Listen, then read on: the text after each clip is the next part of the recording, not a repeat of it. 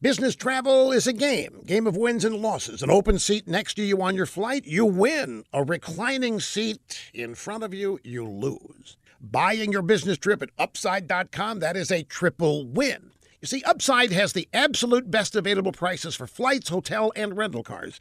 That's win number one. Win number two is how Upside rewards you with a gift card to sites like Amazon every time you buy a business trip.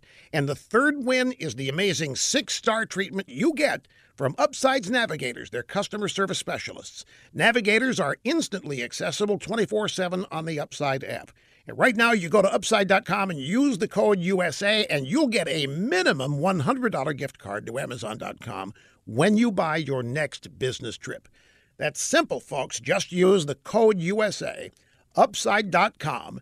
You deserve a better business trip, and upside.com is how you get it. Minimum purchase required. See site for complete details. You probably never heard of the National Union of Healthcare Workers unless you're a member.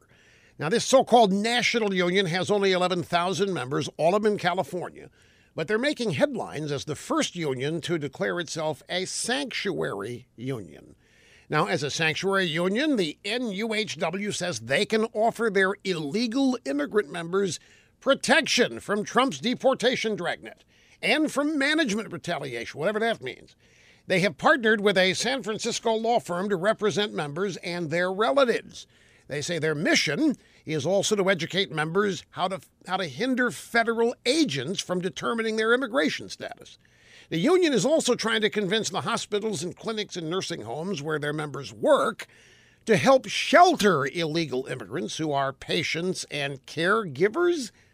Now, by declaring themselves as a sanctuary union, the National Union of Healthcare Workers promises to provide a safe space to discuss the issue and make a difference.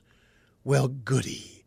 Deportations and arrests of illegal immigrants have already spiked dramatically since Trump took over.